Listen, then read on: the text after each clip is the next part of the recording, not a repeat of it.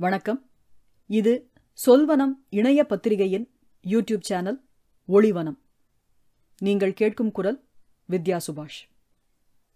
இன்று நாம் வாசிக்கப் போகும் எழுத்தாளர் சுகாவின் அடுத்த பதிவு சொல்வனம் இதழ் பன்னிரண்டில் இரண்டாயிரத்தி ஒன்பதாம் ஆண்டு நவம்பர் பன்னிரண்டு அன்று பதிவான அது அவள் அவன். ஜெயமோகனின் வீட்டிற்கு வீட்டம்மாவுடன் சென்றேன். முதலிலேயே தகவல் சொல்லியிருந்ததால் கார் சத்தம் கேட்டவுடன் மோகன் அருண்மொழியாச்சி அஜி மூவரும் வாசலுக்கே வந்துவிட்டனர். சைது மட்டும் வெளியே வரலாமா வேண்டாமா என்னத்துக்கு போட்டு உள்ளத்தானே வரப்போறாங்க என்று அரைகுறையாய் முடிவு செய்து லேசாக எட்டி பார்த்தாள். நான் காரை விட்டு இறங்கியவுடன் நேரே போய் மோகன் இவன்தானே ஹீரோ? எங்கே மற்றவன்? என்று கேட்க மோகனும் படு உற்சாகமாக மற்றவனை காட்ட அழைத்துச் சென்றார். ஹீரோவும் நான் கேட்ட மற்றவனும் ஜெயமோகன் வீட்டின் நாய்கள். அவர்கள் இருவரையும் பார்த்து கொஞ்சிய பின்தான் வீட்டிற்குள்ளேயே சென்றேன். ஜெயமோகனுக்கும் அருண்மொழி ஆட்சிக்கும் பிள்ளைகளுக்கும் எனது இந்த செய்கை மகிழ்ச்சியை அளித்தது. ஆனால் இது மாபெரும் குற்றமாக என் மனைவிக்குப்பட்டது திரும்பும்போது எல்லா கணவர்களிடமும் மனைவிமார்கள் தவறாமல் கேட்கும் அந்த கேள்வியை கேட்டாள். உங்களுக்கு கொஞ்சமாவது அறிவு இருக்கா? ஏழாயிரம் பண்ணையிலிருந்து வெள்ளையுடம்பில் காப்பி கலர் பூக்களுடன் கூடிய தோற்றத்தில் வந்த ஜானிதான் எங்கள் வீட்டின் முதல் நாய். பிறந்து நாற்பது நாட்களாயிருந்த ஜானி நான்கே மாதங்களில் முழு நாயானது எனக்கு ஆச்சரியமாகவே இருந்தது. ஒல்லியாக சிப்பி பாறைகளுக்கே உரிய நெஞ்சுக்கூடு மட்டும் மேடாக தூக்கிக் கொண்டு நிற்கும் ஜானி தூங்கும்போது கால்கள் நான்கையும் நீட்டியபடிதான் தூங்குவான்.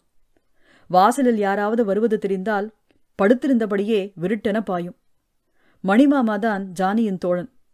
எங்கள் வீட்டு தார்சாவில் அவன் படுக்கையை விரித்து போட்ட மறுநொடி ஜானி போய் அதில் படுத்துக்கொள்ளும் எமுதி நீ படுக்கிறதுக்கு சிவஞானம் புள்ள மகன் படுக்க கேக்கோ என்று செல்லமாக கோபித்துக் கொண்டு ஜானியை கட்டிப்பிடித்துக் கொண்டு படுத்துக் தூங்கும்போது மணிமாமாவின் கழுத்தில் தன் முகத்தை புதைத்துக் கொண்டுதான் ஜானி தூங்கும். அப்போது பார்ப்பதற்கு இருவரும் ஒரே ஜாடையில் இருப்பார்கள். ஜானிக்கு பின் எங்கள் வீட்டுக்கு வந்த நாய் ஒரு கருப்பு லேப்ரடார். ஜெயமோகனின் வீட்டில் இருக்கும் ஹீரோ லேப்ரடார் தான் மற்றவன் டாபர்மேன். கருப்பு லேப்ரடாருக்கு பெயர் சூட்டும் பொறுப்பு ஆவுடையப்பாத்தானிடம் விடப்பட்டது. வாழ்க்கையில் முதன் முதலாக தனக்கு கிடைத்த மிகப்பெரிய கௌரவமாக அதை எடுத்துக்கொண்டு அத்தான் சம்பந்தமே இல்லாமல் நாய்க்கு லியோ என்று பெயர் வைத்தான். எந்த நேரமும் சாப்பிடுவது தூங்குவது என்று படு பிஸியாகவே லியோ வளர்ந்து வந்தான். சுத்த சைவம். அமாவாசை தோறும் அவனுடைய அம்மைக்கும் அப்பனுக்கும் தர்ப்பணம் கொடுக்காத ஒரே காரணத்தினால் லியோ பிள்ளை என்று அழைக்கப்படும் வாய்ப்பை இழந்தான். மற்றபடி விசேஷமானவன். மற்ற நாய்களைப் போலல்லாமல் லியோவுக்கு அநியாயத்துக்கு விருந்தினர்களை பிடிக்கும்.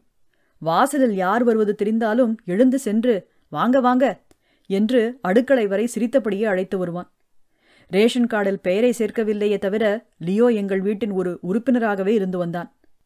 சில முக்கிய குடும்ப முடிவுகள் எடுக்கப்படும் போது நடக்கும் விவாதங்களில் லியோவும் கலந்து கொள்வான் என்று நான் சொன்னால் நீங்கள் அதை நம்பித்தான் ஆக வேண்டும். நண்பர் ஜெயமோகனிடம் பேசிக் கொண்டிருக்க அருண்மொழி ஆட்சிக்கு விருப்பமில்லாத நாட்களில் அவர் ஹீரோவிடம் பேசி தன் கருத்துக்களை பகிர்ந்து கொள்வதாக என்னிடம் சொல்லியிருக்கிறார். இந்த கலந்துரையாடல் நித்தமும் நடப்பதாக கேள்வி.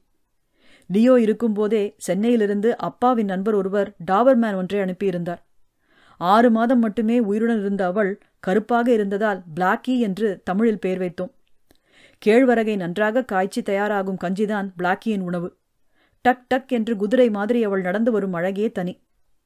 டிஸ்டம்பர் என்கின்ற தடுப்பூசியை அதற்குரிய சரியான நேரத்திற்கு போடாததன் விளைவாக ஒரு வைகுண்ட ஏகாதசி என்று பிளாக்கி இறந்து போனாள். எதுக்கு எல்லாரும் அழுதிய? எல்லாருக்கும் கிடைக்குமா? அவளுக்கு வாச்சிருக்கு நல்ல சாவு என்றாள் சமையல் பண்ணும் மீனாட்சி அம்மாள். எத்தனை நாய்கள் வந்தாலும் எங்களால் மறக்க முடியாதவன் ஜாக். பொமரேனியன் சுத்த சல்லிப்பயல் நெல்லையில் ஒரு சொலவடை உண்டு. ஆளை பார்த்தா அழகு போல வேலையை பார்த்தா எளவு போல என்று. அது எதற்கு பொருந்துகிறதோ இல்லையோ நாய்களுக்கு பொருந்தும். பார்ப்பதற்கு அழகாக இருக்கும் பொமரேனியனும் டேஷ் என்றும் எண்ணளவில் ஆபத்தானவை. அழகாக இருக்கிறதே என்று கொஞ்சம் போக இவை இரண்டிடமுமே கழிப்பட்டிருக்கிறேன். ஜாக் மெல்ல மெல்ல ஜாக்கனானான்.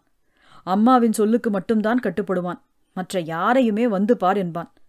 தினமும் எங்கள் வீட்டுக்கு வந்து போகும் சண்முக அண்ணனை கண்டாலே ஜாக்கனுக்கு ஆகாது.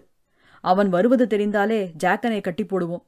ஆனாலும் கடும் கோபத்துடன் இவனை குதறியே தீர்வது என்று கட்டியிருக்கும் கழுத்து சங்கிலி அறுக்க பாய்ந்து பாய்ந்து குறைப்பான் எதற்கெடுத்தாலும் உணர்ச்சி வசப்படும் சண்முக அண்ணன் ஒரு நாள் ஜாக்கன் ஒரு நாய் என்பதையும் மறந்து ஓ வயசு என்ன? ஏன் வயசு என்னல? என்று தன்னிலை மறந்து கோபப்பட்டான். அம்மாவின் கடைசி காலங்களில் அவளுடைய அறையிலேயே படுத்திருந்த ஜாக்கன் அவள் மறைந்த பின்னர் மனநிலை பாதிக்கப்பட்டு கண் பார்வை இழந்து பின் அவளிடமே சென்று விட்டான். அதற்கு பிறகு எங்கள் வீட்டில் நான்கைந்து நாய்கள் வளர்க்கப்பட்டன.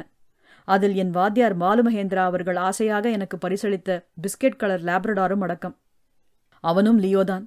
அவனுக்கு பின் ஒரு ராஜா ஒரு ஷாலு. ஆனாலும் அம்மாவுக்கு பிரியமானவன் என்கிற வகையிலும் அவளின் நினைவாகவே இருந்து அவளிடமே சென்று விட்டவன் என்கிற முறையிலும் எனக்கு முக்கியமானவன் ஜாக்கன்தான் இன்றைக்கும் அம்மாவை நினைக்கும் போதெல்லாம் ஜாக்கனும் என் நினைவில் வந்து வாலாட்டுகிறான். இது பற்றி ஒரு நாள் அம்மையை பெற்ற ஆட்சியிடம் கேட்டபோது அவள் கண்கள் கலங்கின. பொறவு என்ன இருந்தாலும் அவன் உங்க அம்மைக்கு தத்து புத்திரன்லா என்றாள். நன்றி. மீண்டும் சந்திக்கும் வரை உங்களிடமிருந்து விடைபெறுவது வித்யா சுபாஷ்.